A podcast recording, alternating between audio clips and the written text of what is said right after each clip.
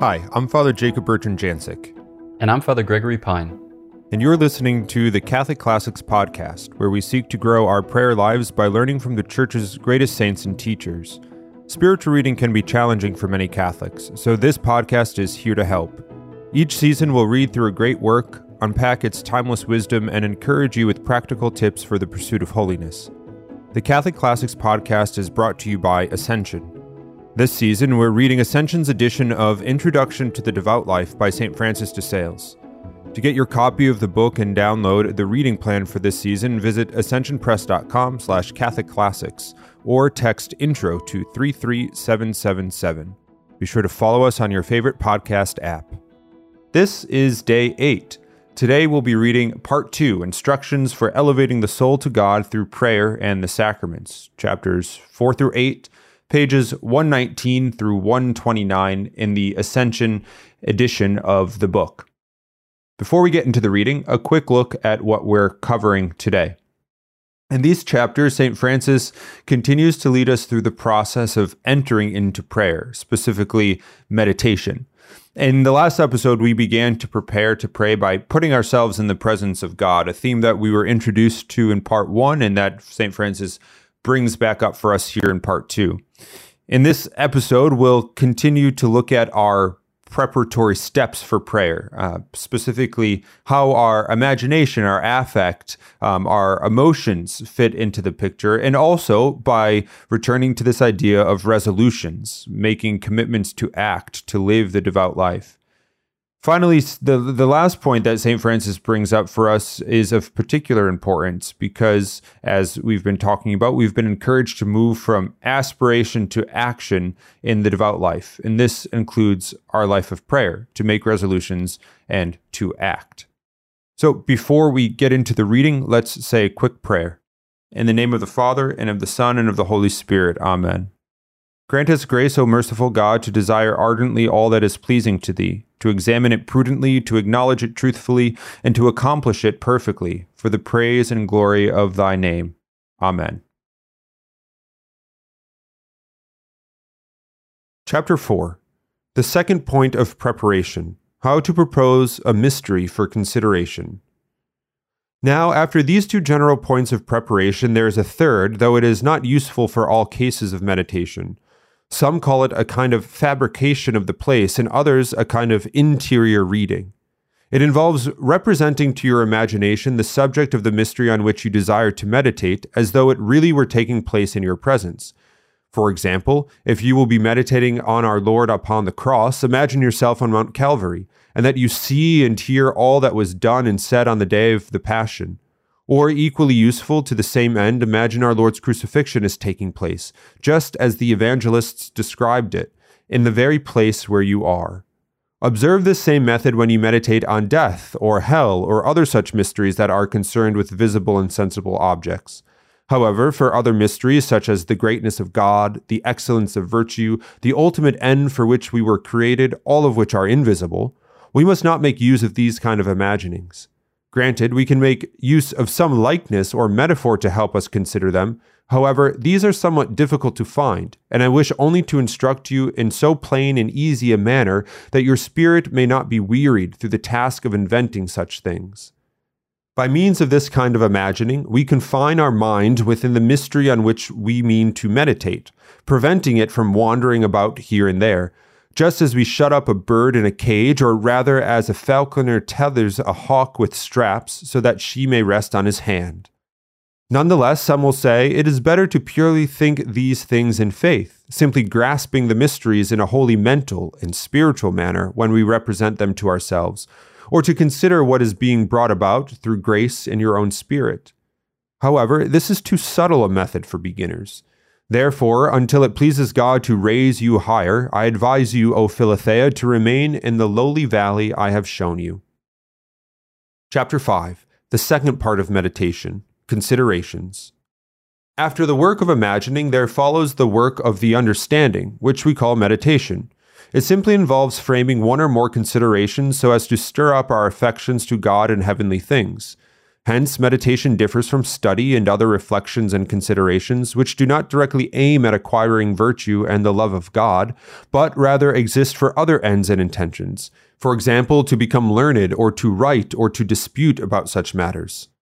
Thus, as I already said, having confined your spirit within the bounds of the subject on which you desire to meditate, either by way of imagination in the case of mysteries that involve objects of sensation, or by merely proposing the mystery in the case of those that do not, then begin to fashion considerations regarding it. Examples of this can be found in the meditations I provided earlier. However, if your spirit discovers enough delight, illumination, and fruit in any one of such considerations, stop there immediately, like a bee that does not leave its flower so long as it can suck any honey from it. However, if after some time of turning over a given consideration in your mind, you do not discover something, then pass on to another. However, do all this calmly and simply without rushing along. Chapter 6 The third part of meditation affections, and resolutions. Meditation produces within our will or affective part of the soul various pious movements love of God and our neighbor, desire for paradise and eternal glory, zeal for the salvation of souls, imitation of the life of our Lord, compassion, admiration, joy, fear of God's displeasure, of judgment and of hell, hatred for sin, confidence in the goodness and mercy of God, sorrow for the sins of our past life in these affections, our spirit should open itself and pour out its substance to the utmost of its power. If you need assistance in this, hold in hand the first volume of Andre de Capia's Meditations, in particular, the preface, where he shows how to dilate one's affections, and more fully read Francisco Arias's Treatise on Prayer. You must not, however, Philothea, stop short of these general affections, but instead must push on and concentrate them in specific, particular resolutions for your own correction and amendment. For example, the first word our Lord spoke on the cross will surely rouse your soul to imitate him, leading you to the desire to pardon your enemies and love them. However, I warn you that this will be of little use if you do not add it to a particular resolution akin to the following. Well, then, from now on, I will no longer be offended at annoying words that this or that person, a friend or a neighbor, a servant or someone in my care, may say about me, nor be resentful concerning some way that a given person might offend me. On the contrary, I will say and do this or that so as to win him over and soften his heart. By these means, my dear Philothea, you will quickly amend your faults, whereas more general affections will lead you there slowly and with difficulty. Chapter 7 On the Conclusion and the Spiritual Bouquet. Finally, we must conclude our meditation by way of three acts, which we must perform with the greatest possible humility. First, we must make an act of thanksgiving, giving thanks to God for the affections and resolutions which He has given us and for His goodness and mercy, which we have found in the mystery that has been the subject of our meditation. The second is an act of oblation, by which we offer to God His own goodness and mercy, the death, the blood, and the virtues of His Son, together with our own affections and resolutions. The third is an act of supplication and petition, by which we pray to God and beseech Him to grant us the graces and virtues of His Son, and to bestow His blessing upon our affections and resolutions, so that we might be able to faithfully put them into practice. We then pray the same things for the Church, our pastors, relatives, friends, and others, imploring the Mother of God, the angels, and saints to be of aid here and finally, as I already have noted, you should conclude with an Our Father and a Hail Mary, which are general and necessary prayers to be offered by any believers. To all this, I also added that you must gather for yourself a little bouquet of devotion, for someone who has been walking in a beautiful garden does not readily depart without gathering four or five flowers to keep and smell the whole day after. So, too, when our Spirit has been pouring forth on some mystery, we should select one, two, or three points that have been most pleasant and which are most conducive for our growth that day, so that we may think about them frequently, spiritually smelling them, as it were, for the rest of the day. You should do this in the place where you have been meditating, taking pleasure in it while there, or while walking alone for a bit thereafter. Chapter 8 Some very useful advice regarding meditation. Above all else, my dear Philothea, when you go forth from your meditation, you must, as the occasion offers it throughout the day, remember the resolutions you have made, so that you may guarantee that you put them into practice that very day. This is the great fruit of meditation, without which it is not only unprofitable, but frequently harmful. For when we meditate on the virtues without practicing them, our spirits and confidence often become puffed up, leading us to imagine ourselves to truly have done what we resolve to do. Now, doubtlessly, this is true when our resolutions are lively and solid. However, how can they be really such instead of being vain and harmful if we do not truly put them into practice? Therefore, we must by all means strive to act on them, seeking out occasions, whether little or great, when we might act on them. For example, if I have resolved to be meek so as to gain the goodwill of those who offend me, then I will seek this very day an opportunity to cross paths with them and speak kind words to them. And if I should not see them, I will at least speak well of them and pray to God on their behalf. As you set forth from this heartfelt prayer, you must take care not to upset your heart, lest you spill the precious balm it has received. That is, you must, if possible, keep silence a little and gently move your heart from prayer to your business, retaining, as long as you can, some feeling of the affection that you have received. As you go forth from your meditation, you must be like someone who has received some precious liqueur in a beautiful porcelain bowl, walking gently as he carries it home, not looking aside, but sometimes looking about the path directly before him, for fear of stumbling on a stone or making a false step, sometimes looking at his bowl to ensure that he is carrying it level. Do not immediately turn your attention to other things, but rather simply look before you. For instance, if you run into anyone with whom you must enter into conversation, this cannot be avoided, and you must accommodate yourself to it, though in such a way that you have an eye upon your heart, so as to guarantee that as little of the liquor of holy prayer as possible might be spilled. Indeed, you must even accustom yourself to know how to pass from prayer to the occupations that are justly and legitimately required by your vocation and profession, even though they seem ever so distant from the affections you have received in prayer. For example, the lawyer must learn how to pass from prayer to pleading, the merchant to his sales, and the married woman to her duty to her family and to the cares of her household, doing all this with so much gentleness and tranquillity that their spirits may not be disturbed. For since both are in accord with God's will, we must learn to pass from the one to the other in a spirit of humility and devotion. Now, it may sometimes happen that immediately after your preparation, your affection will feel itself aspiring to God. In such a case, Philothea, you must let loose the reins without worrying about following the method which I have given, for although generally speaking, considerations should precede affections and resolutions, nonetheless, if the Holy Ghost so chooses to give you affections without preliminary considerations, you should not then go back to seek the consideration, since its only use is to excite the affections. In short, whenever affections present themselves, we must welcome them and allow everything to give way to them, whether they come before or after all the considerations. And although I have placed affections after considerations, my reason for doing such was to distinguish more plainly the parts of prayer. Otherwise, it is a general rule never to restrain such affections, but rather always to allow them to have their free course when they present themselves. And this applies not only to the affections, but also the acts of thanksgiving, oblation, and petition that may likewise be part of your considerations. For they must no more be restrained than are your other affections though afterwards, as you conclude your meditation, they must be repeated and taken up again. However, as for resolutions, they are always to be made after the affections, at the end of meditation, before conclusion. For given that we here represent to ourselves particular and familiar objects, they would put us in danger of falling into distraction should we intermingle them with our affections.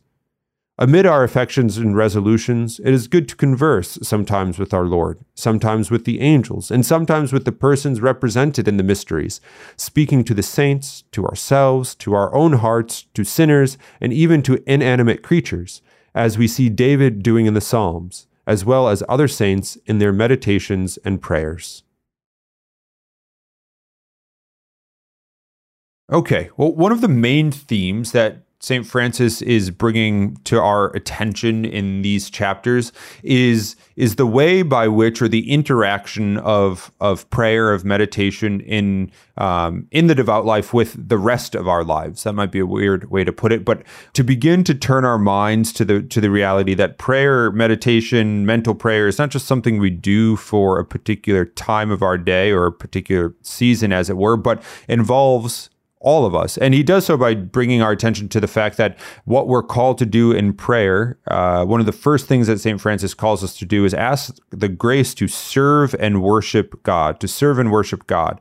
Again, this to draw our, our focus to the fact that prayer is is not something that is isolated in our lives, but that is part and parcel of the devout life. Prayer is part of that. So I don't know, Father Gregory. Do you what do you what do you think about this? What do you think about sort of the relationship? I don't know. It might be kind of new agey to say, kind of like a holistic approach to the spiritual life, to the devout life. Um, yeah, how how should we begin to think about this? Incorporate the different parts that Saint Francis is bringing to the fore for us. Yeah, I think that the past couple episodes during which we discussed what it means to be made to the image of God and how you know, our intellect and our will, which we're referring to alternately as your mind and your heart, um, those most elevated or dignified aspects of our human life, which shape the rest of our human life, how that really sets us up to understand what St. Francis de Sales is describing. Because I think a lot of times we're tempted to live a partial or a non holistic Christian life. And we do this in a variety of ways. But one of the ways that we see most often is just uh, like treating ourselves like we were less than human, like treating ourselves like we were robots or, or like animals, or even in certain senses, treating ourselves like we're more than human or different than human, which is to say, like like angels or like God. Like I think sometimes we think it's enough just to say, all right, I'm doing this bad thing. I'm going to stop doing this bad thing. Boom, resolved, moving on. Or, you know, you see somebody else living a devout Christian life and you're like, hey, that's cool. I'm going to do the same thing. Whereas St. Francis is kind of proposing to us a method of prayer which appeals to us in our full humanity. He's saying, okay, you know, you're weak, you're wounded, you're fragile, and the resolutions that you make are also fragile. So we started in the last episode with these descriptions of how you're going to set up the time of prayer, how you're going to frame the time of prayer. And here he's describing how we as human beings can endeavor this act of prayer in a way that's profoundly human. So he says, okay, you're going to use your imagination, you're going to use your mind, you're going to formulate perhaps certain images or perhaps certain thoughts such that they can appeal to you as a human being and kindle the flame of charity in your will while kind of in conversation with your emotions in such a way that it that it gives rise to certain movements or affections things like that so he's saying all right you know conscious of who you are before the lord it's good to receive what the Lord gives in His grace so that ultimately it can issue in action. It can issue in, in service of whatever shape or form. Um, so when He sets it up in just those terms, we, we come into a fuller appreciation of the fact of what we are and then what we're made for and how the life of prayer um, is, is for just that, not for like being integrally human, but for being God's as a human being, wholly and entirely. Yeah, I think that that's a, like that point is well taken because what I was saying it, it's not it's not contrary to what you're saying, but what I was sort of drawing attention to was the sort of place of prayer in our life and kind of that um, that it's not just something we do for 15 minutes in the morning and then we the rest doesn't matter and then we kind of move on. Um, so that part is true, but also what you're saying is true, right? That prayer, the devout life also it not only en- encompasses the different parts of our life but the different parts of who we are as human beings that it's not just like a mental exercise or this or that. It's not just to heal our will. You know it, it includes everything that we are that god wants everything that we are body soul you know our our entirety the entirety of our lives. Um, which I don't know, might be like an intimidating re- reality that God wants it all, but it's also a beautiful thing that God wants it all. He wants he wants you as a human being. And St. Francis is is is I guess trying to acclimate, we could say, our, our minds to this. Like it's kind of this is might be a silly image, but it's kind of like when a fish goes into like a new tank, you can't just like dump the fish into the tank. They I, I've had fish when I was little. Other people probably know this far better than I do, but you have to like let the bag that the fish is in sit in the water to acclimate to the temperature and then add some of the tank water into the bag so that it can acclimate to that. You know there's like a process of stepping into a new environment for for this animal. Um, and i think so too with us with the devout life there's a process of stepping into a life of devotion. And we started that in part one with the ideas of purgation and going to confession and and these sort of things. And now uh, st francis is bringing us further along here with prayer and then later in this part with the sacraments, the two tools. So, yeah, what you say is, you know, all of these things feed our life. So, at the end of yesterday's episode, at the end of episode seven, we were talking about the first of three points of preparation uh, for for mental prayer for meditation and, and, that was as you probably remember is putting yourself in the presence of god or as father gregory was saying to recall that god is already present to us which is a really excellent way of thinking about it here in these chapters, we get our second and third. Um, the second is an invocation, calling upon God. And we just talked about that, calling upon God to do what? To have the grace to serve and worship Him. The third is thinking of the mystery to meditate upon. upon. And herein, I think, lies, yeah, what do we meditate upon? What is the content of meditation. Remember, when we were talking about prayer, we have these distinctions of vocal prayer, meditation, and contemplation for our purposes. But here, meditating on something, what are we to pray about? What what should we think about in prayer? I mean, I don't even know, Father Gregory. Where where do what's a? I mean, I guess I have some ideas, but may you might be thinking I don't even know. So let's talk about it a little bit. Let's see. Yeah, I think um, Christian prayer is always going to be characterized by our relationship with our Lord Jesus Christ. I think often of that prayer in the context of the Mass where the priest says, through him, with him, and in him. So all Christian prayer is through Christ, with Christ, and in Christ. Uh, so sometimes you'll hear people talk about their experience of Eastern spiritualities. Um, and the way they describe it, it's often like they're trying to clear out space or they're trying to empty themselves of negative emotions or negative associations so that way they can receive whatever it is that comes. You'll often hear descriptions of this with centering prayer. But in Christian prayer, Christ is always at the center right? Christ is always at the center. He took to himself our human nature, so that way salvation would be made more plain to us, more manifest to us, and that we could cling to him more easily, um, more more dearly, as it were, than before, because he's opened up his sacred heart to us, so that way we can draw forth from its riches. So, when St. Francis de Sales describes the way that we begin our meditations, he'll say, you know, certain times it's going to call for your imagination. When you're thinking about something that's you know, very, yeah, very human. And you're thinking about something that's very close to our experience of reading the sacred scriptures or perhaps the lives of the saints, you know, great. Other times, then, you're going to think about certain characteristics or, or properties of God Himself. Like we can think about the fact that that God is one in three which is wild. All right. And we can feed our minds on certain truths of theology. But he says in those instances, you want to leave images aside. They might be helpful at the start, but then they can kind of get in the way. So shamrocks are great when you're in grade school, but you kind of pass beyond shamrocks to just a consideration of the thing itself. So depending on what you're meditating upon, right, you're going to consider more like imaginatively or you're going to consider more intellectually, but we always pass through uh, the sacred humanity of our Lord Jesus Christ. Yeah, one of the things that, uh, like, uh, I guess, uh, a way to approach meditation, whether it's um, or like the topic of meditation, whether it's picking out a scripture verse, whether you're, you know, a good a good practice here is to take the Sunday reading and meditate upon that for the week, you know, the upcoming Sunday gospel.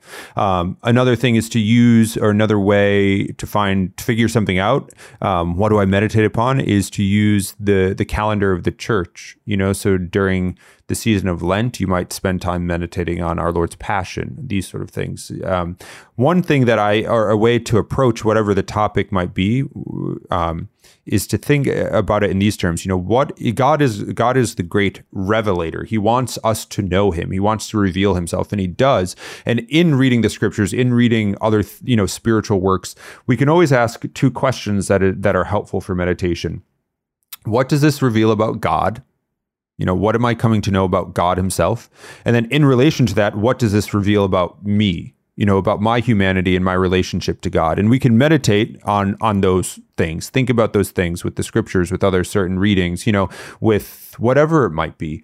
Um, so it doesn't have to be uh, St. Francis's call and the Christian call to, to, to go into mental prayer isn't you, we don't have to make it up. You know, we don't have to fabricate it. It doesn't have to be super complicated. Um, but just to think about God, to be with God, to spend time with God. Um, in the end, here, St. Francis points out two things that meditation should lead to. One, it should move our will, our desires, our affections, our emotions to do things, to live in a certain way. What is that? Service and worship.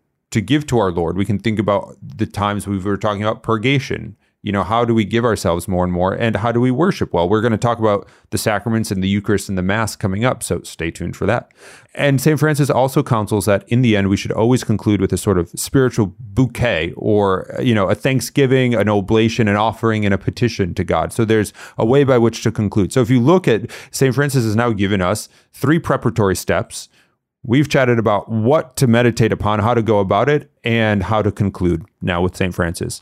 I think all in all of it, we need to be you know be patient in developing these habits of prayer. Uh, you know, take the time that you need to develop this for yourself. So, in our final seconds here, Father Gregory, any last words on mental prayer meditation? We'll continue to talk about it, but at least for for this time around. Yeah, I think that um, what St. Francis sets forward is a way of moving your heart by contact with holy things. So, you know, I, I live in Switzerland and I live in a city that's close to the mountains. And um, I like to go hiking on Saturday, but sometimes I need a little bit of motivation because maybe I have some pastoral commitment that'll keep me out late on Friday night. And I have different ways to go about motivating myself. I can just say, you know, Gregory, you sluggard, you just need to set your alarm and do the thing. Or, you know, on Friday afternoon when I take my walk, I can change my route so that way I go to the top of the city and then I can look at the beautiful mountains. And I can be, as it were, I mean, it's kind of like a little silly way to describe it, but I can be like drawn by the mountains. I can be, you know, called by the mountains. Uh, and then it becomes easier for me to set my alarm for the next morning so I can get up and enjoy their splendor. Uh, so I think that what St. Francis de Sales is encouraging us uh, to do is is to gaze upon the beauty of God and so to be drawn into His life. So it's not just a matter of saying, you know, Gregory, try harder. It's a matter of saying, wow, look at how wonderful is the interior life of God, the mysteries of our Lord Jesus Christ, the saints whom He has given to us in the tradition, etc., etc. And then as a result, finding ourselves gravitating towards the mysteries themselves. Great, there you have it. Climb the mountain, look down. What more do you need? That's all for today. Thanks for tuning in. Be sure to follow us wherever you listen to your podcasts. Uh, if you'd like to hear some more of our conversations on other subjects, follow follow up with us and our three brother priests on the podcast Godsplaining. There you'll find weekly episodes on a variety of Catholic themes with occasional guests, scriptural meditations, special series. You can find Godsplaining with any podcast app on YouTube and at godsplaining.org. As always, know of our prayers for you. Please pray for us, and we'll catch you next time on Catholic Classics. Thank you.